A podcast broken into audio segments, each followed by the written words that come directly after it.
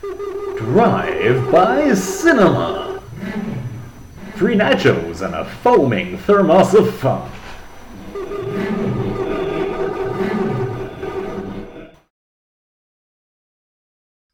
Coming at you live and direct from a podcast studio somewhere near you, it's Drive By Cinema. Season 3, episode 37. 37. Well done, everybody. Round of applause. Quiet yay to everybody involved. I'm Rick, and this is my co host Paul His unfortunate car was Paul, yes. for the podcast where we watch the movies so you don't have to. And you probably don't have to. Richard, yes. So, wow. Welcome, everybody, to this fabulous podcast. Uh, and uh, what news?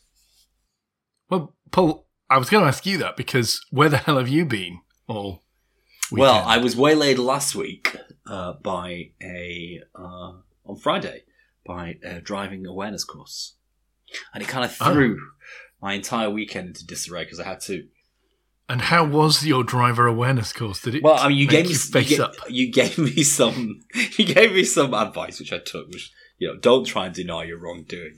I have to say, they really do treat you like a criminal, don't they? Uh, it's the first observation. they're parting. They're parting. You know, they're parting uh, comments on. You know, and uh, you know, so you won't have to uh, face the prosecution that you should be facing this time, etc., etc., etc. oh, really? That's Yeah, yeah. I that's mean, it might have passive been aggressive. it might have been the attitude of some of the people on the course that caused her to say that. I think I would have preferred to go to the in face one, the face to face one, or the real life one where you get free bacon and, and coffee, which I didn't. Well, next time, Paul. There's always a next time, yeah. yeah.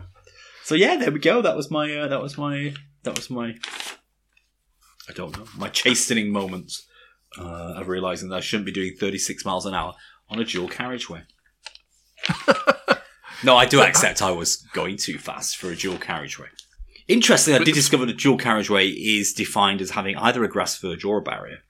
As long as it has a median strip, as the Americans would say. Yes, does not relate to the number of lanes. Dual relate, relates to the number of separated directions, not to the number of lanes on either side. All of which, Paul, is a great distraction from any previous corrections and omissions. do you have any anything? You never do it anyway. I don't know. You always consider yourself perfect. I wanted to ask Oh! you something What? about your visit to the cinema Yeah, yeah, yeah, yeah. because you said Mm. that you noticed a load of D and D parties and stuff. turning up Yes. whilst you're waiting in something you called the lobby. The lobby, yeah. Is it is that a thing that cinemas have? A lobby? A reception? No, they don't. It's not a business park, is it? I mean, Well, this is my question, Paul. entrance? Look, I think the word I would have gone for if you put me on the spot would be ticket hall. Is that? yeah, that's a better word. It is, yeah. is But I was lobby- away from the ticketing area in the sort of sit down, sort of couch and table area where you. Uh, this is it. Couch and table. I'm not sure. What cinemas have like couches and tables? I mean, I've never had to wait in the cinema. Like I turn up, I get my ticket, and I go straight. No, I queue at the concession stand. For some reason, it's concession to let me eat and drink their expensive snacks in the cinema, and then I go immediately to the screen. I don't have to wait like in an airport. Is that what is the Well, I guess I could. I get well because my ticket hadn't arrived in my email, so I thought I'd better turn up in person right. and, and see where it was. So I turned up forty minutes early, in case there was a problem, and there wasn't. Uh, they just took my seat number and my details, and and then gave me the ticket. Okay. Okay. Uh, and to be fair, there are some cinemas which have like a bar or like a mini restaurant in Yeah. the ticket hall. Or in the case of mine, there were cans of Jack Daniel and Coke. Oh, wow. Oh, how, how classy. It is classy, isn't it? Very classy. So yeah. So I, I don't know what you would call it. The, the, the waiting area, or I mean, these kind of public spaces, theatres particularly, have a load of odd names, don't they, for the, the areas in them? in theatres in particular, I don't know what it's called, but it's called something strange, isn't it? Vomitorium, isn't it? Isn't it vomitorium? no, I think everyone thinks that's the Roman word for a place where you go and throw up, but I think a vomitorium is the area of a theatre Is it really? where all the staircases pour out into in the middle, in the front. Uh, but I mean, there's also all those words for the bits inside the theatre, like the the stalls and the gallery and the, yeah, I'm never really sure about those. No, I'm not either. It, it's a barrier to people who want to go to a theatre. You have to know what you're talking about, don't you? Because again, so at some point, someone might ask, or a website might ask, what kind of seat do you want? And the truth of the matter is, I don't know what all those words mean, really. Exactly.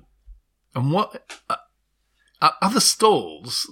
The, are those the things on the ground? And They are. those- Yeah, the stalls are the cheap seats. Why are they cheap though? Because you're nearer to the stage, Correct. so they should be more expensive. But the director's box at the football stadium isn't next to the pitch either, is it? Hmm. Yeah. I don't, well, but the, yeah, I guess so. Interesting, isn't it? Okay, I have a correction. Oh, God, I've got a go. feeling from last week that I maybe edited it out. Good. So I might be correcting something that nobody had heard of. So if so, then more fool me because I've made a double mistake, haven't I? But I, think I made mention of a film about. uh, We were talking about demon worship with relation to Dungeons and Dragons, Yeah. and I mentioned a film w- about some Dungeons and Dragons player being taken over by demonic forces as he dabbled in demon worship, and I I think I said it was played by Tom Cruise, which is not true. It hmm. was played by Tom Hanks as the lead in that. Tom Cruise, of course, did face off against a demon in the film Legend. That's a completely different thing. He did he? You, you must remember it. I don't, but I remember a movie where Keanu Reeves played a lawyer who kept seeing demons. Devil's Advocate was that? Is that it? Maybe. That's one of my lost movies. What do you call your lost movies? A white whale? White Whale. Well, uh, it wasn't movies originally. It was a song, a White Whale. But I think it could apply to any piece of media that you can't find. Except these days, you would ask Google or even better, ChatGTP now, and it would just find it for you, wouldn't it? So last week I was gr- grasping and grappling for a word about not a cliffhanger at the end of the movie, like a false a false start where you think it's ended but it hasn't. And I've looked online, and I can't really find that word in cinematic terms. So if one of our listeners can find out how do you describe an ending that isn't the end, apart from a false ending, I'd be intrigued to find out what how we actually say that. Co- Answers on a postcard, please. And- And now it's time for the music.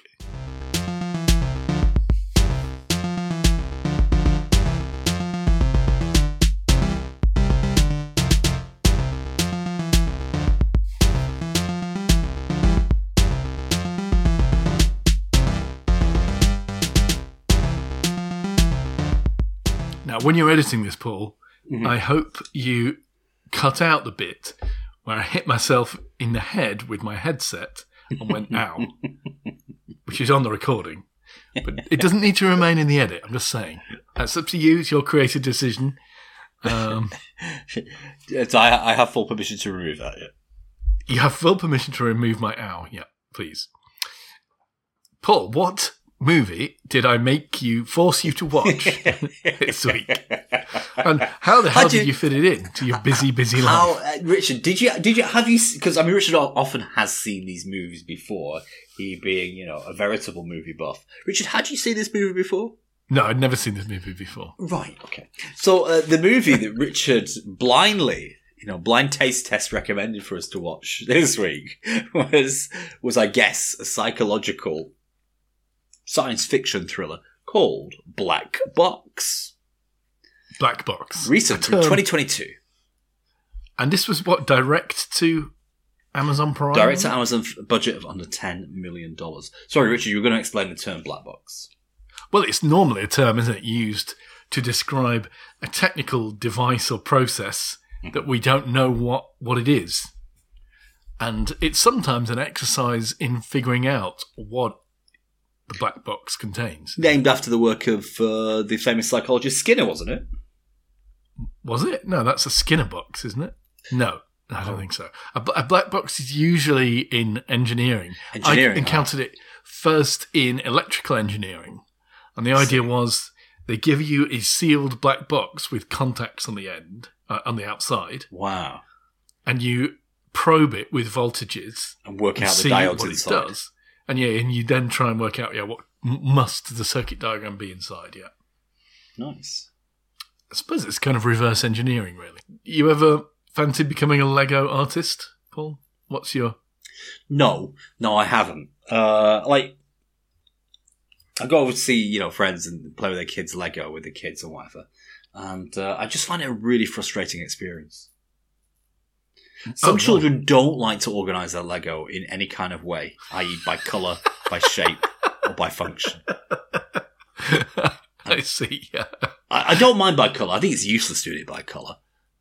I prefer by shape or function, you know. Yes. Yeah. But when there's 2,000 Lego pieces and you're rooting around for a helicopter blade, it's really quite annoying, isn't it? Have you seen the guys who make the amazing like Lego Technics constructions? Like I've seen, there's one guy who did a a gear reduction of a googol to one, Ah, yeah, I have seen that googol to one. Yeah, that is absolutely incredible. and there's other guys who make it spin really fast, and they have to replace the axles with metal because the plastic ones just melt and stuff like that. Really, really cool. It is cool, yeah. Yeah. Something I don't have the patience for, I don't think.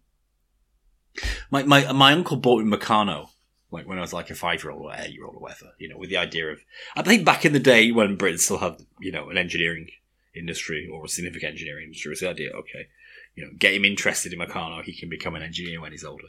But I, I, I just never played with it. Well, I think with Meccano you need a tiny spanner, don't you? It's a bit fiddly, isn't it? Is it? Well, I never I played with so. it, so don't, don't don't you have to? Mm. Don't you have to bolt everything together? Anyway, we're way off topic. Black box, Paul. Could you explain how this go? Okay. So, this is my understanding. Okay. Yeah. Nolan is our lead. Uh, Nolan, yeah, Nolan, yeah. Okay. Who is played by Mamondo Mamadou. Mamadou. Mamadou Mamadou, Athie. Okay. Uh, and he's been in lots of stuff, hasn't he? But I'm not quite sure what it is. The director of this is a Nigerian, I think, Right. But w- it's working in uh, in Hollywood, I think. So, this is not a big budget, as you said. What, ten million? less than 10. Yeah. So, I mean, I, I, I can't quite remember how it starts, but it transpires that Nolan has recently uh, had some sort of near fatal accident from which he is slowly recovering, but he's left with some sort of amnesia where he simply can't remember anything about his past life.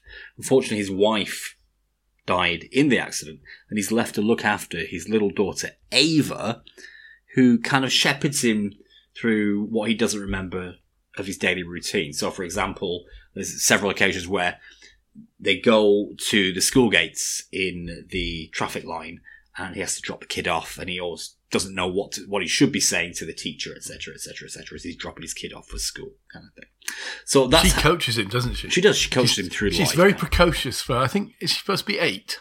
Yeah.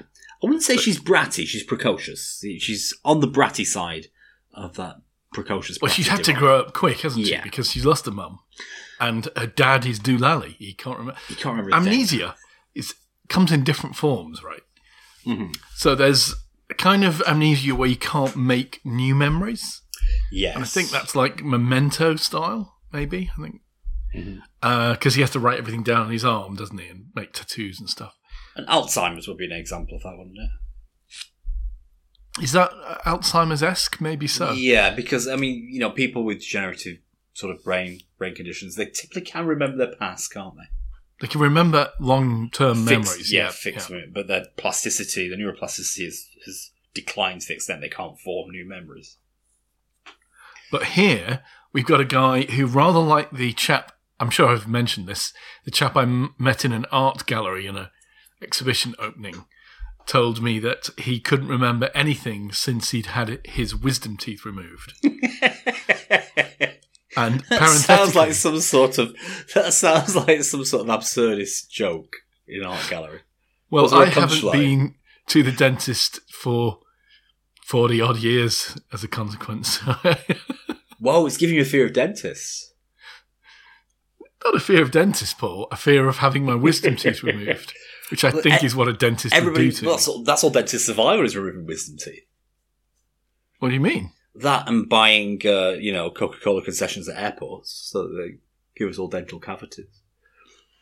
Uh, no, do, do they have a Hippocratic oath as dentists? They're not real doctors, are they? So I guess they do. They yeah, Paul, I'm sure they're doctors. They're free to, They you know, they're free to, you know, open candy shops and Coca Cola shops everywhere they want to, aren't they? They can keep um, flesh eating plants, can't they? That are sentient. So I didn't tell you about my Oh. story, which was uh, I used to sell mobile phones. Well, I was the Q, QC QA manager and later the HR manager for uh, those atrocious companies that used to ring you up about 15 years ago and try to sell you a clam razor phone from Motorola. Uh, uh, we had like some sort of primitive sort of computer log of all the phone calls we made, and we realized we made 37 million calls around the UK in about two years. So you probably spoke to one of my team at some point. Uh, and uh, we got lots of famous because we called everybody in the UK. We got lots of famous people that hadn't, you know, chosen the barred list. Uh, and the first person we spoke to that was kind of famous was Peter from Big Brother. Pete, sorry. Pete from Big Brother, who showcased uh, sort of, I think it was ADHD or no Tourette's, didn't he? Uh, he showcased Tourette's uh, during his stay. He was on the same time as Nikki, who's now sadly deceased. Uh, Nikki, uh, who does she think she is? Fame Mm. kind of thing. Uh, And we got him on the phone, and uh, our, our salespeople were also scared that they kind of just didn't sell him anything in the end, uh, and I got blamed for that. But then I got somebody uh, whose name was Michael Caine, right, but wasn't the real Michael Caine. Uh, But he had amnesia, yeah, of some sort, and he bought a phone from us four times, and he said, "Please don't sell me another phone." Oh, no. Because we said, "Oh, you bought phones off us before." He said, "Have I?" And then you know we said, "Yeah, you bought one this time, that time, this time." He said, "All right, well, I've got amnesia, so I don't know if I'm buying things or not." So, so yeah, So, did you sell him another phone? I think we did sell him another phone. Yeah, in fact, I think we took his number down and made sure we rang him every week. I'm not sure if we were short of targets, kind of thing. He said it doesn't matter, you know. I, I, I, they kind of like uh, I get it reimbursed by by the social whatever. Uh, Great. That's- nice loophole for any any uh, any direct marketing channel salespeople over there. Right. Yeah. Sorry, I wasn't. I didn't mean to trample on your anecdote. So, at the art gallery, he said he lost, he couldn't remember a thing since he had his teeth out. yes. Well, that is the end of the anecdote because, there's, you know, he, he couldn't really tell us much more, could he? and have you looked into you know any evidence that what he said might be true? Well, uh, have you never looked at the list of complications that can go wrong with a wisdom teeth extraction operation? I mean, they're in there deep, you know, they're right in your jaw. They talk about like losing sensation in your tongue, paralyzing your tongue, l- losing your sense of taste, uh, all kinds of horrific possible complications. I realize they're probably rare and they have to tell you about them nonetheless. But yeah, I, I don't know. Maybe a, a weird reaction to the anesthetic might have caused it. Who knows? Whoa. Kind of Uh, flabbergasted i- by in any event, it's too dangerous if you ask me. If you remove things that are called wisdom teeth, you have to expect some neurological impact. And there you go. He lost all his memory. I'll keep my wisdom, thanks, for the occasional bout of mind numbing pain. It turns out. Nolan has got a mate who works in the uh, in the hospital where he's going for treatment called Gary. I know I didn't really pay attention. What's their backstory? How do they know each other? I didn't know. I thought they were brothers for a moment. I don't Ah. think they were brothers. It's never really made clear, but they know each other. They're, They're mates. Buddies. They've known each other for a while. Now, I have to say, one criticism of this movie is like um, the dead ends are not explored. Like, because I mean, at some point, this movie turns a little bit sinister. And I one one thing that I was naturally thinking is that Gary has kind of like run off with Nolan's wife and is lying about it all. And I wanted like these things to be suggested a little bit stronger. Whereas like it's quite linear. Like we're not really exploring possibilities about what could be going on here. There's only the one twist. There's only there? one twist. quite- yeah. it- it- it- yeah. It's And quite. so they miss a, a cinematic trick here, which is, you know, is to play with us and, and get us thinking about what could be the twist, and they don't do that at all. Anyway, so. Uh, but uh, you've missed, Paul. You missed an important bit of foreshadowing, oh, which is we. I think we're supposed to infer that Nolan has a bit of a temper, perhaps as a consequence of him not having mem- memories properly, because we see Yes. that there is a a punch hole yes, we see it twice, don't we? Yeah. in the plasterboard. Well, we, we would call it plasterboard in the UK. In the US, I think they usually use the term sheetrock. Which point, I have to ask That's- you, Paul, what is the difference between Sheetrock. plasterboard and sheetrock? Sheetrock, I guess. I don't know. Wow, I never knew that. Well, I'll tell you, since you're not even prepared to guess. It's it's really it's just a brand name. Oh, It's like Kleenex and tissue paper. oh, it's like sellotape, right? or okay. Hoover and va- or sellotape, yeah, Hoover and vacuum cleaner. Interestingly, the Americans, although Hoover company comes from America, don't call their vacuums Hoover, do they? what do they call them? Dysons. Vacuum cleaners, I think. Oh right, I yeah. don't know. I, I I do prefer American to English in many respects. Like, uh, what do we call it? Laundry detergent these days. We used to call it washing powder, but you can't call that call it that anymore. The Americans just call it laundry soap, which is Oh yeah, better, Oh, it's a bit a bit quicker, yeah. and How dish about- soap, which is good too, isn't it? Rather than Washing washing up up liquid. liquid. which is just ridiculous. The only one where we win is, tra- is traffic circle versus roundabout. We kind of become more Americanized in our in our form, don't we? I'll come back to that in a second. Yeah. But what about petrol versus gasoline? Neither are good, are they? I think I like petrol because petrol is also a color. I think it's Ah. quite nice, isn't it? Gasoline, no, I don't like gasoline. I'll tell you something that is good though. What do Americans call spring onions? Oh, I know that. They call them scallions. Scallions. Now that's a word. That's a great word. It is. That's something you can call someone as well, isn't it? A rapscallion. It does sound like scallywag and rascal all at the same time. I mean, obviously, I mean, spring onion is very descriptive, but it's got nothing on the emotional impact of a scallion. A Scallion, yeah. No, great. You said No, you were going to come back thing- to something. Traffic Yeah. circle. So, in this country, before an editor of the Times, I think, came up with the word roundabout, Which is a very American word. well, that's because the editor of the Times at the time was American. T.S. Eliot. I don't know what his name Oh. is, actually. I have to go. However, He's only half American, but there we go. prior to that uh, invention, that American invention of roundabout, do we call it? normal the normal British word for we what go. we call a so roundabout British. Is a gyratory circus, Yes. a name which is retained still in London. There's the gyratory, uh, Hanger Lane gyratory there, isn't there? you know, I, the productivity puzzle has, has baffled the UK for the last 10 or 15 years. Some of it might be to do with the fact we're so pontificatory and so jobsworth about the language that we use. I mean, how can you get anything done if you've constantly got marbles in your mouth?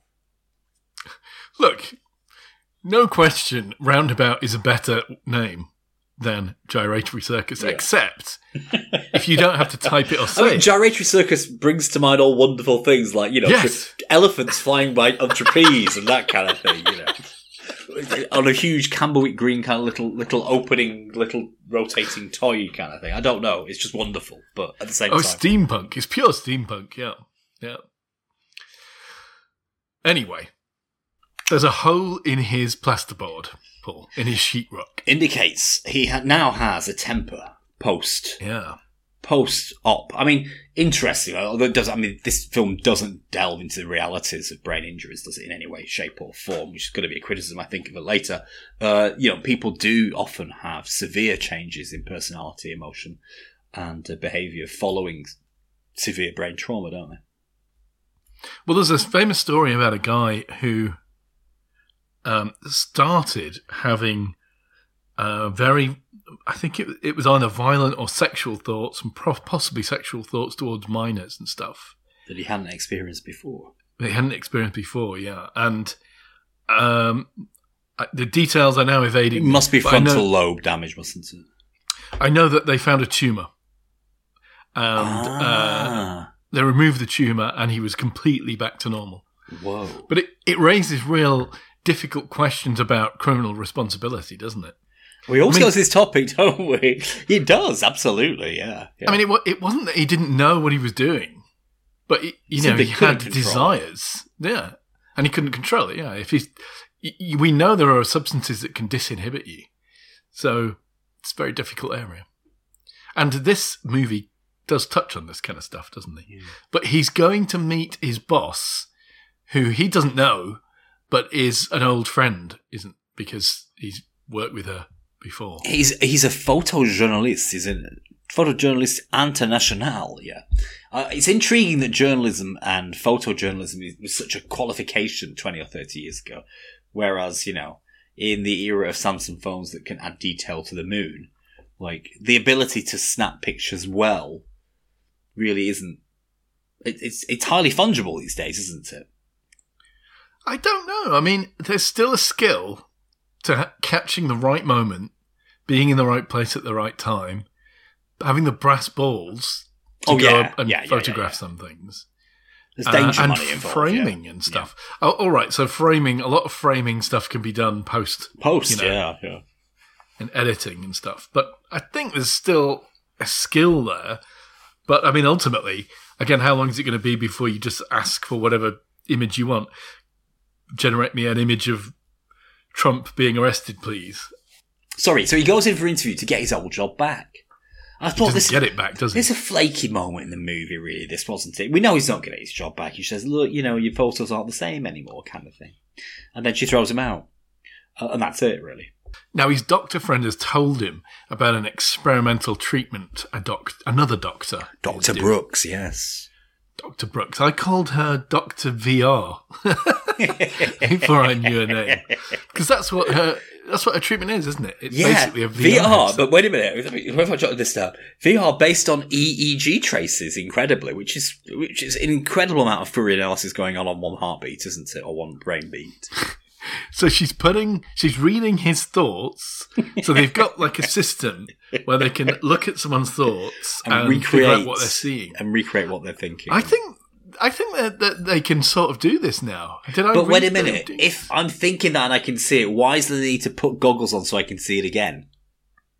yeah, that's a fair point. Isn't it a fair point? I, I, except, I suppose there It's- are it's cer- subconscious. certain- Here It's go. subconscious. Yeah, yeah.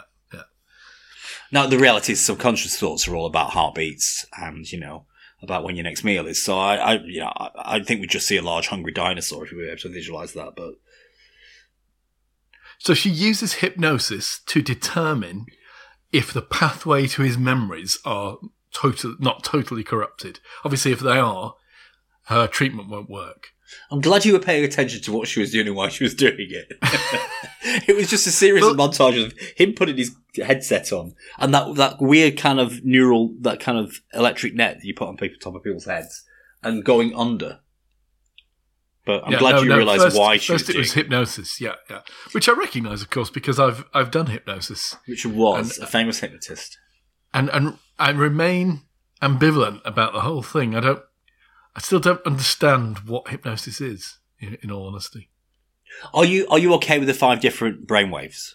uh, what alpha, beta? All the way down Gamma, yeah, in terms of relaxation, in terms of mental activity, and focus. Well, being, I mean, yeah, yeah, I mean, they're, they're evidential, aren't they? And, and and and and when you enter hypnotic states or meditative states, you do access a more hum, thrummy, thrum, thrum kind of brainwave, don't you?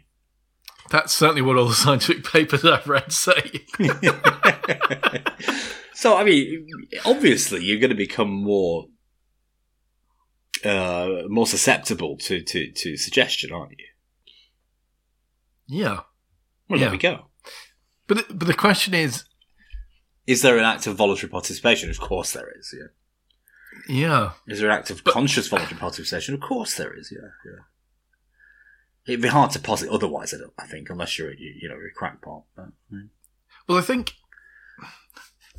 people want there to be a clear distinction between sort of play acting, Mhm. people going along with it, people role playing, Yeah, and this concept of suggestibility and you know, letting your subconscious control you or stuff like that. And I think the truth is probably somewhere uncomfortably between those two extremes, right? That it's a mix of both, or there's no clear distinction. As That at some point, deciding to let go is the same as agreeing to do something, but it's not quite the same. You know, I, I, Yeah. I don't know. Uh, you know, as as my my somewhat strict uh, lecturer on the speed awareness course indicated, have you ever driven uh, a whole journey without realizing what you were doing? Of course, you know. I mean, It's called flow, in fact. Yeah. In and she was saying Yeah. if you did that, you need to concentrate more. I'm not sure that's true, actually. I agree with you. Yeah, but well done for not saying that to her at the time. yeah, it's perfectly normal part of uh, of human operations, isn't it? yeah, it's to get in the zone. getting into a you flow know. state. Yeah. And I expect it would mean that a lot of actions are done qu- more quickly. You know, uh, the autonomic nervous system is quicker than you thinking about something consciously. Oh, absolutely, yes. Well done. Yeah, yeah. That should that that's a that's a very fair point. So it's fair to say that Dr. Brooks is something of a firebrand and zealot for her methods, which she doesn't seem to declare to the larger scientific community. And how she's done it, I'm not quite sure. Uh, now there's a hypnosis, and she says something about, well, you know, from my results, I can tell that you're kind of nearly ready to remember something very traumatic. And so I want you to go, uh, you know, put these goggles on and go into VR. Is that the basic? Would that be a basic sum- summarization of what she said? Yeah, she's very excited about his Yeah. memories and thinks she can really help him. But whenever Nolan goes under, he keeps seeing this terrifying, or hearing. He starts starts off hearing this Yeah. terrifying sound, which we come to learn is sort of the sound of breaking bones, don't we? Yeah, and it's a man doing a sort of a, a, a back back. What they call what's that? If you get your bag of one in Crab, gymnastics, like a crab. backward walk. crab, but with all bent, crippled bones, kind of thing. Yeah, but faceless, and everybody's faceless in his VR experience. She's, oh ah, yeah, yeah, I've met this before. The facelessness that must mean again severe trauma. I think. I think she says, and so we just need to delve a bit more to get rid of that trauma. and Then you start seeing real faces. So it looks like she knows what's going on, and she's got case studies of something very, very similar that's happened to her patients before. There's lots of And it- montages of this, isn't there? We go deeper and deeper, a little bit deeper each time. He comes back up and he goes back down, and then we go back to his house, and uh, he drops off. His It's kid. not his house, and this is an important yes. point. Actually, Well, yes. it's a room in a house, but it's not the house that we've seen. Oh, sorry. Yeah, when he's in when he's in his trance or in his in his uh, sort of uh, brainwave moments, yeah, he's in a different house to the house that he lives in now with his with it's his, supposed to be a safe place, isn't it? But with his orph- semi-orphan daughter. daughter yeah. yeah. She's got a phrase. Just say to yourself, "I am the author of my own mind," or something, something like that. I am the agent of my own reality, or something. When he ever sees the ghoulie man approach him. I run my mind; it doesn't run me. Yeah, which is I I wrote it down. Oh, okay. I think I am the agent of my own mind would be better.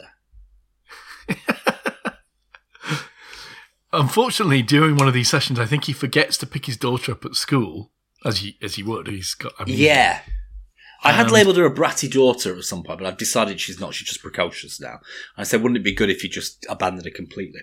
Because uh, later on in the movie, there comes a crux point where he kind of has to decide between being one of two different people, kind of thing. Was, Well, her teacher is witnessing him leaving her, abandoning her. I think she has to bring him, bring sorry, she has to bring Eva to his house, yeah. and she's kind of like saying, "If you keep this up, I'll have to go to child services." Kind of. And with amnesia, he's forgotten that you can all things can be forgiven if you give teachers some homemade cookies, and he doesn't do that, does he? Is that right? Maybe he's not much of a baker. So there we go. Now, he goes back to the doctor, His mate, Doctor? VR. Oh, Doctor VR. Right. Or, or he turns up with some uh, Chinese at some stage, doesn't he? Yeah, they, they have a completely pointless tete-a-tete, don't they? It doesn't reveal anything. but he goes back to Doctor VR, and she puts him under, and he sees it. What you might think is his wedding. Yeah, But It's not his wedding because we've seen his wedding already in his previous like recollections about his old yeah. wife. It's in a different place. Like his other wedding was on the beach, and this is in like a gloomy church. Yeah. So that's what's the word? Uh, diagnostic, isn't it? Interesting. Does he tell her about the new wedding? No, No. So she's no wiser about what he's seen, but she knows that he's seen something different. Uh, his mate Gary, who's also the doctor, becomes a bit suspicious about what's going on at this point, doesn't he? He does, yeah. Yeah. And starts digging into things to no avail or to no apparent reason. But he doesn't really. I mean, Gary doesn't really discover anything before the end of the movie, does he? Let's be fair. He's not much use. no. He's not much use, so I don't know what he's doing there, to be honest with you. At at the end, he manages to give someone an address that I think is very important. Yeah, so why why why we see Gary digging into all this and becoming suspicious where he doesn't discover anything, I don't know. So I think there is quite a lot of excess baggage in this movie, you know. Ted a tetes with Gary for no reason. Oh, Absolutely. Th- this movie is like uh, a Twilight Zone, a Twilight Zone episode or a Black Mirror episode, isn't it? That's about as much plot as you you have here. It was a bit sparse, wasn't it? It's just spread a bit thin for a too easy to follow, and you know, for a, for a thriller, psychological thriller mixed with sci-fi, just not really enough going on. I didn't think. But Dr. Brooks is telling her about the fact that all of the people in his dreams and his visions are faceless. And she warns that he might end up with prosopagnosia, which is face blindness. That's a real thing, isn't it? Despite the fact he can see faces in real life, I'm not sure. You know, is she one of those doctors you read about that's faked her qualifications for 35 years? She knows the word prosopagnosia, Paul. That's pretty good going. Well, we can That's all Google, can't we? You know what I mean? So, so Now, I took this movie memory- really seriously. I'm kind of realizing now I shouldn't have taken it as seriously as I did. Well, it doesn't have any jokes in it, does it? It is completely deadpan. There isn't one joke in it, in actual fact. Although his daughter is quite sassy and quite cool. Yes, I think that's the joke, isn't it? Like uh, she's telling him what to do. Haha. Now, the next memory he has is nighttime in, again, a place we don't recognise. I'm glad you remembered these in order. And there's crying on a baby monitor that we're hearing. Mhm. Uh, and he sees a faceless person we assume is his wife sobbing in the kitchen.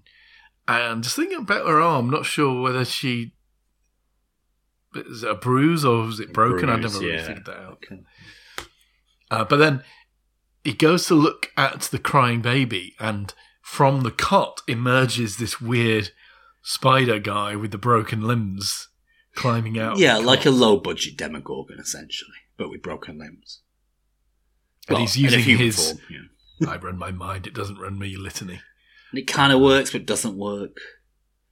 And then he comes out of the kind of thing back to Doctor, and she says, "Oh gosh, what's going on?" And he says, "Oh god, that was scary." Again, for the fifth time. And he, he tells her about whether or not he ever hurt Rachel, his wife, because it seems to be a memory of him having hurt her. That's why he had the tete-a-tete with Gary to find out if he hurt his wife. Yeah. Doctor assures him that he didn't hit her, but you know, he's got this bandaged hand from where he hit the wall. Yeah. Um, and you know, the doctor says that the doctor says that the VR memories are always accurate.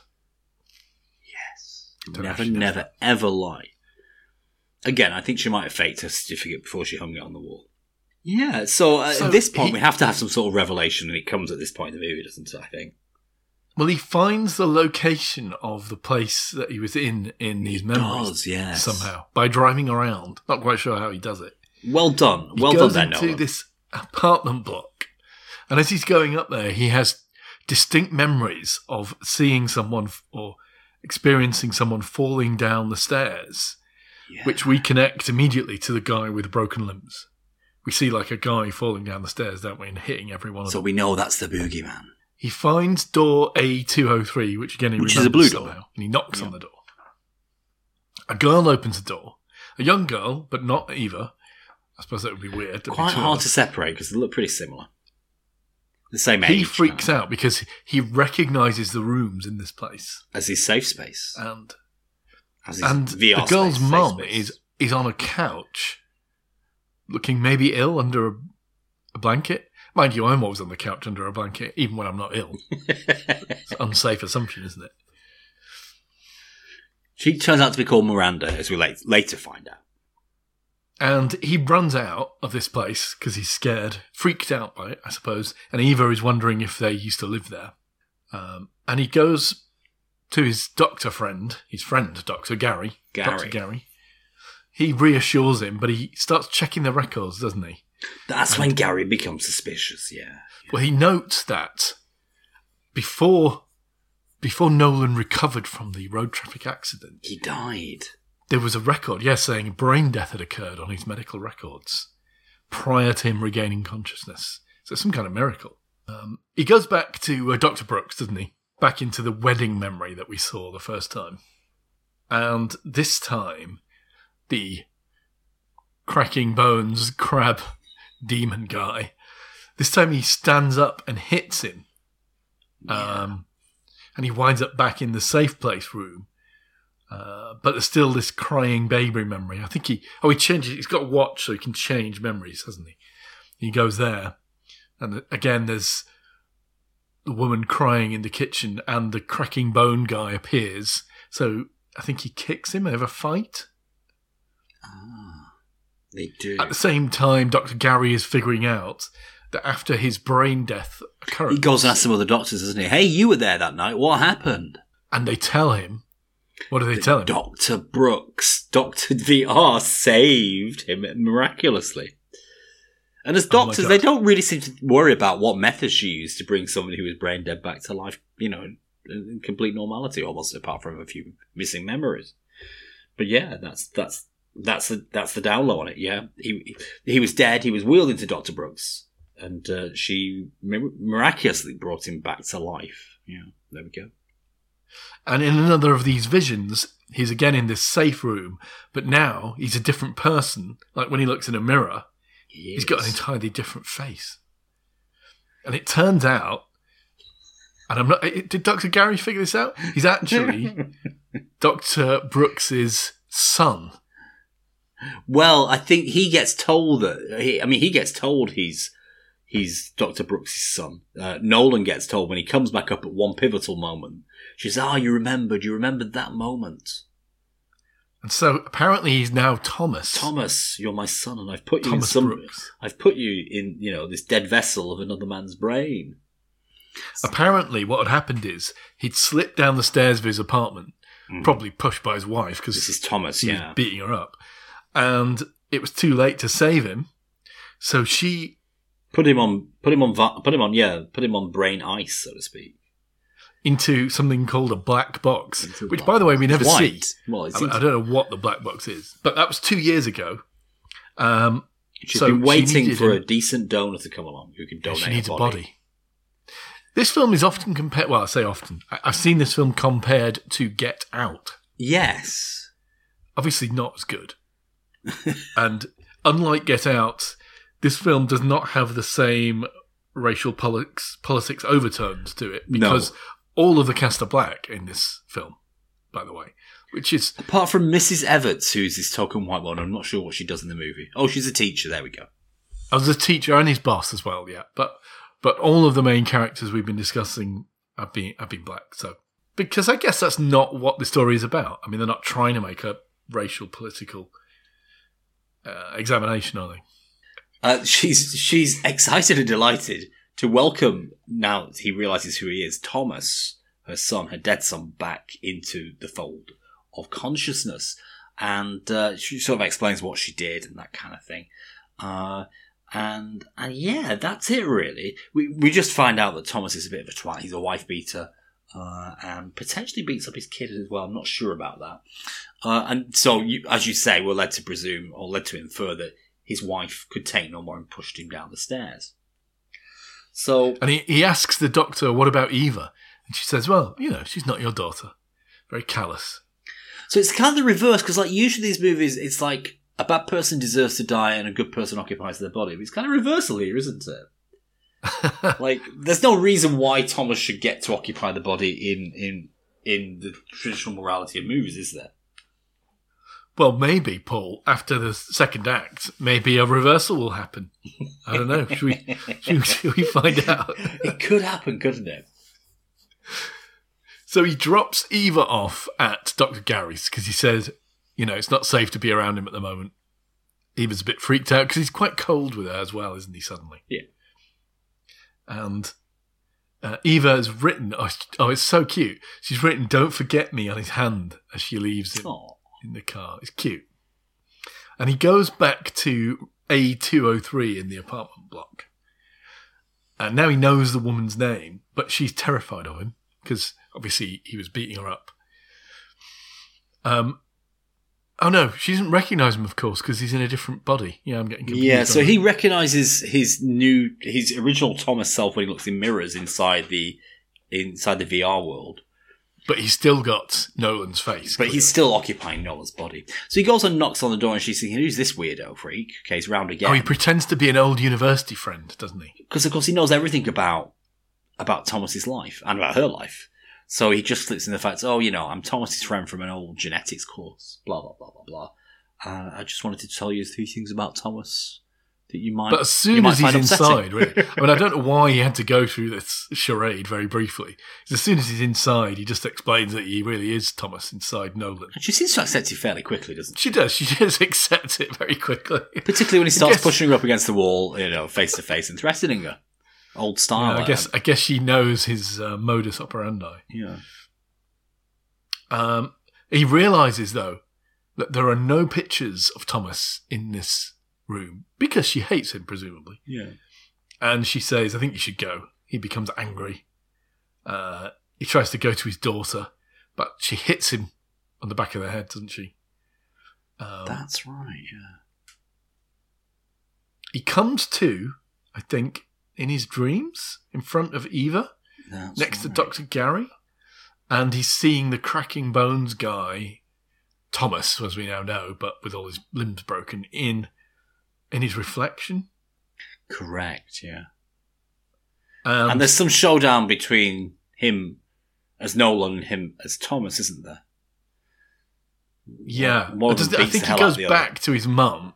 To Do- Thomas goes back to his mum to get help with still being sort of haunted in his head, Yeah. and Doctor Gary realizes that um, Doctor Gary realizes that Thomas, the Doctor's son, died at the address that Nolan went to. Yeah, he puts two and two together. So he does work it out uh, after the point that it's useful, I think. And then Dr. Brooks puts Thomas, her son, in VR to confront the demon. Who I guess what we I guess now we assume that the demon is now Nolan It's now Nolan looking to haunting. Thomas. Yeah, yeah, yeah. yeah. It's a reversal. And yeah, so um, she's telling Thomas that it's in his mind. They have a fight. Uh, Thomas is just about to stab Nolan when Eva arrives with Dr. Gary, and her voice in the real world distracts Thomas and stirs Nolan into action. And And Nolan gives Thomas- Thomas, a good pummeling, basically. but Thomas actually has a crisis of conscience. Does and he? realizing that Nolan is still alive, sort of redeems himself, doesn't he? And uh, his own family don't really want him. He leaves the door of the safe room, which in the very first session, Dr. Oh. Brooks had told Nolan, you must never leave. there leave. we go. Critical moment I ignored completely. If you leave the safe room, I won't be able to get you back. Uh, and now Nolan's body comes around, but it's not Thomas in it anymore. It's back to Nolan. And he remembers Eva's special handshake. Which- is One of those things where you So yeah, this open door to the safe room, despite the fact she's downloaded his EEG, uh, so she can download him completely. But if he decides to leave, then she can't get that download anymore. That was all a bit shonky, wasn't it? Let's face facts. Yeah, but that's the twist at the end of the film, isn't it? Because It although Thomas has gone off into the dark place in Nolan's mind, what we see is Dr. Brooks on her computer apparently been loading up yeah. a, a backup brainwave into the VR set. And she has a brief look in the headset, but what does she see in there? We don't know. But is she experiencing the world as Thomas sees it? Presumably, or not? It's a bit weird, isn't it? Yeah, I don't. But she she shouldn't be doing that with her son's brainwaves. No, but that sets us up for a sequel. If any of us want to sit through that and watch it again, there we go. like Bucks two, BB two. we got through it in the end. Okay. Whew. Right. Hmm. Can you be uploaded into a computer? Do you, Yeah, but not your totality. your totality? What do you mean? No, obviously not your fingers and toes. No, in terms of, I just don't think you can replicate all the brain activity uh, to that level of accuracy. You mean in practice In or in principle you never can? in, in practice only? In principle, I guess you could do. I mean, I mean, again, I know we harp on about this all the time, but I'm struck by the fact that, I mean, years ago I was playing, uh, you know, predictive text chicken, where you just take the first word Sure, yeah, text yeah. comes up with, and because of the way you type the same thing all the time, it comes up with something. Obviously not you, but quite you-ish. You know, when you do it. Um, you know, Chat GPT must be able to do much better than that. It- uh, you know, if you gave all of the work of one of us to a, a, a large language model, it surely could do a very convincing Discord bot that would convince most of our friends that we were still here. Absolutely, yeah. In terms of online lives. So But I'm not going to stray into the topic of consciousness and identity because I know you hate it.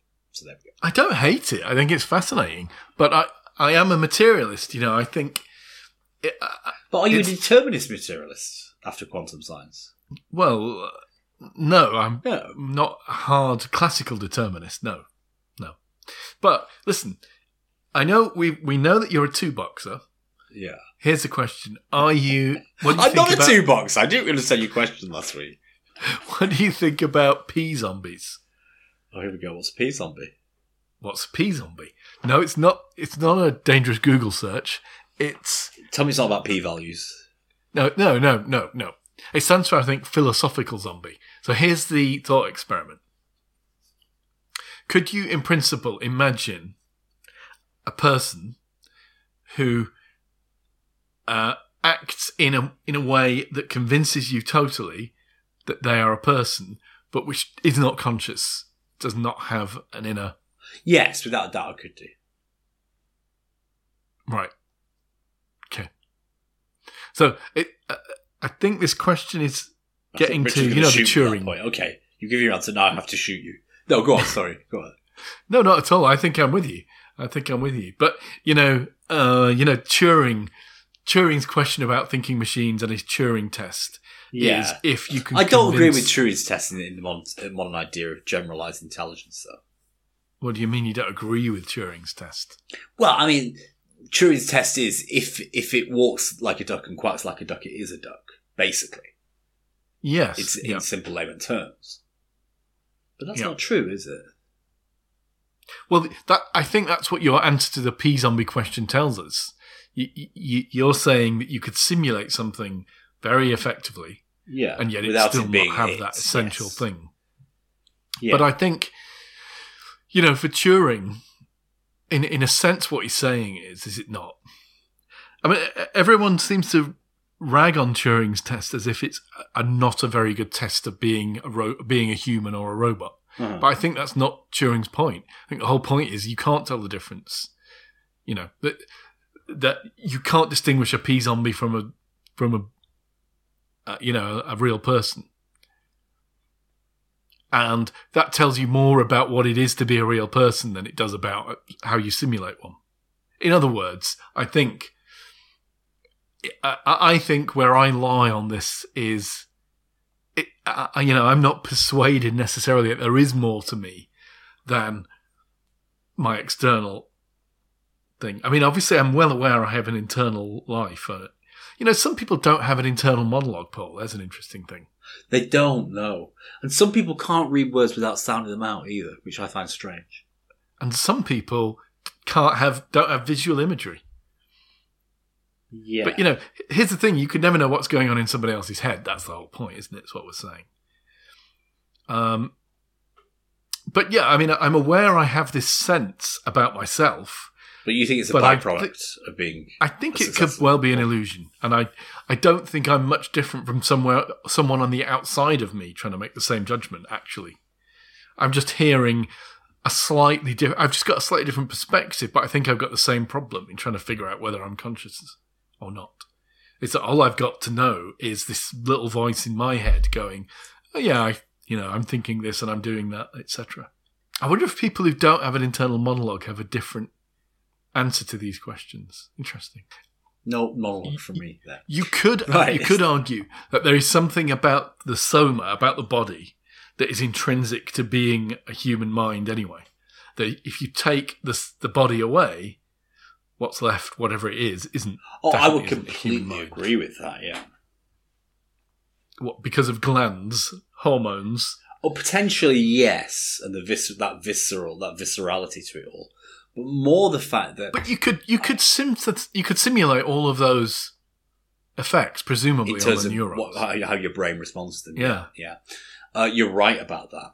Uh, that. I never thought about that actually. You're right. So that that can be synthesized on a neural a, a neural level rather than rather than uh, a sympathetic level, couldn't it? Uh, but uh, the other thing, what was I trying to say? Oh gosh, I've just lost my train of thought. It's relatively pertinent for once. So yeah, there is that about the physical experience. But my point is that you know our abstract thoughts, thoughts, you know, typically, if you're a Pi- Pi- Piagetian, but most people aren't these days, we presume our, you know, scientific thinking begins age 10 or 11, most people, once we've had experience of the concrete world, yeah. And uh, what are our first concrete thoughts? Our first concrete thoughts are repressed motor impulses, you know. So when a, when a, when a child first starts to say, you know, give cookie, i.e. give me a Yeah. cookie, uh, what you'll find is that that speech comes after their palm has reflexively tensed. So all Right. they're doing is translating a movement into a concrete movement into a concrete thought. And in terms of development, we, we kind of sense that abstract thoughts are based upon concrete thoughts. So if you've never had concrete movement, how could you have concrete thoughts that evolve into abstract thought? So that's me, you know, as a, rather dull Piaget materialist, suggesting I don't think It's a, without the body, a developmental uh, analysis of the same problem. I, I It's don't think you could ever have the thoughts of a human unless you know you'd romped around as a toddler for, for most of your life. So, so sorry to disappoint those people that believe in a soul. Give cookie. Paul, you, you've been focusing heavily on cookies this uh, episode. Have you got any cookies? no, You just no, eaten a cookie. no. I, I've stopped Oh. myself eating cookies the last three weeks. That might be something to do with it. yeah, you're desiring cookie. Desiring cookies, and more desiring I am of scoring this movie, Richard. Okay, well, we'll do acting, shall we? Yeah, I, I think that's a strong point here, uh, and they didn't have a lot to play with. Uh, like lots of really quite powerful anguish uh, from some of the cast members, uh, and I thought generally Nolan's confusion was relatively well portrayed. I'm going to score it a seven point five for acting. Yeah, they had to do a lot as actors because A I lot, mean, there's no special effects here, really, is there? Except Apart from some blurred practical- faces Oh yeah, and a VR oh headset, yeah, and, and the yeah the, the horror guy. Yeah, and a net He's they quite on top his creepy. Oh, he is quite creepy. Yeah, yeah. I thought um, the guy playing Thomas didn't have a lot to do, did he? Uh, No. uh, but the little girl was great. She's so yeah, a seven is definitely definitely Okay, how about the torturous, complicated, very, very involving plot, Richard? What do you think about that? Well, they did say that it was like a Twilight Zone or a Black Mirror episode. Truth is, it's not quite clever enough for either of those. No, it? what do you call the simple version of Wikipedia? Conservapedia? I don't know, like simple English Wikipedia. It was like plain English Wikipedia. It was like Yes. it, it was like it was like written in big friendly letters. This movie. So I'm- I'm going to jump in here and say the plot was a four for me. oh, I'd say it's very average. I'll give it a five. It might be a six even. Yeah. Might be a six. Right. It's supposed to be scary. It's supposed to be thrilling. What do you think about the thrill factor? The uh, the crab guy, the broken bones guy, quite creepy. A little bit Japanese horror, body Yes. horror style. Yeah. Um, I think with And- that they missed a trick. It's like you know he should be moving slowly, and then suddenly they need to use a change in camera angle or focus to make him close up, kind of thing. So the slow the, the slow move, movement is deceptive in some sort of way, or suddenly his legs really start moving really quickly. do they? Yeah, he needs But- to like move slowly then quickly or something. They didn't really work on the actual mechanics of how to make him creepy. But it's not trying to be a full on horror. No, it's not. It's just trying to be a bit creepy. And as there's very little else in the movie, I think we have to score it on this. You, yeah. I mean, Uh, there is this creepy idea as well of, you know, everything, you know, you not being who you think you are. Yeah. It's quite a thing. I'll give it a six, certainly. But we didn't get the vertigo associated with that, did we, really? it feels a bit clinical. It's a bit Yeah. Monday matinee kind of uh, TV movie. So I would have liked that sense of vertigo of not really, the terror of not knowing who you are. I would have liked those kind of false dead ends to be explored. Like, it's all Gary who's having an affair with his wife, just keeping him under and like dissolving his consciousness of the betrayal of his wife kind of thing. None of that was Or if Thomas had been having an affair with his wife. Yes, that, would have been, been. even better. clever, clever, yeah. Yeah. Okay. uh, and also, the score you know, is should have been used more sparsely. There's this constant sort of dramatic undertone to scenes that just aren't dramatic or scary, and that really brought down the fear factor for me. So it's going to be a five in total. Which one did you score? Huh. For fear. I think I did a six there, didn't I? What about sort of psychological and psychiatric relevance, or you know, relevance to to neurology? Not that either of us know very much about that, but was there any scientific kind of relevance to this movie? I mean, uh, I've got to say no and score it two, by the way. But there we go. oh right, really? Well, we- we've talked a long time here about um, p-zombies and stuff, haven't we? yeah, the movie didn't explore any of this, did it? Not really. No. Okay, I'll give it a five. And EEG's downloading an entire personality. Come on, it's a bit daft, isn't it? It is a bit daft. Yeah. Okay, there we go. Final score for me, it's a fail. It's a 4.5. I can't recommend this, and I did find it a bit of a slog to get through. I'll go slightly better, but only slightly. It is completely average. I think it's a five. Oh, I don't think there's anything terribly wrong with it. no. I don't think there's anything to really recommend it. But a bit disappointing, and not as good as I think. What's what I want to score at 4.5 is that the reviews are relatively healthy at 6, 6.5. It ain't that kind of movie. We have to be frank about it. But maybe, you know, new talent in the director, whose name I did look up somewhere. The director is Emmanuel Osei-Kuffour. There we go. I think Righty. he's Nigerian. Paul, then, I'm going to give you Oh, a choice of films for 38. Here we go. for episode 38, next week's episode.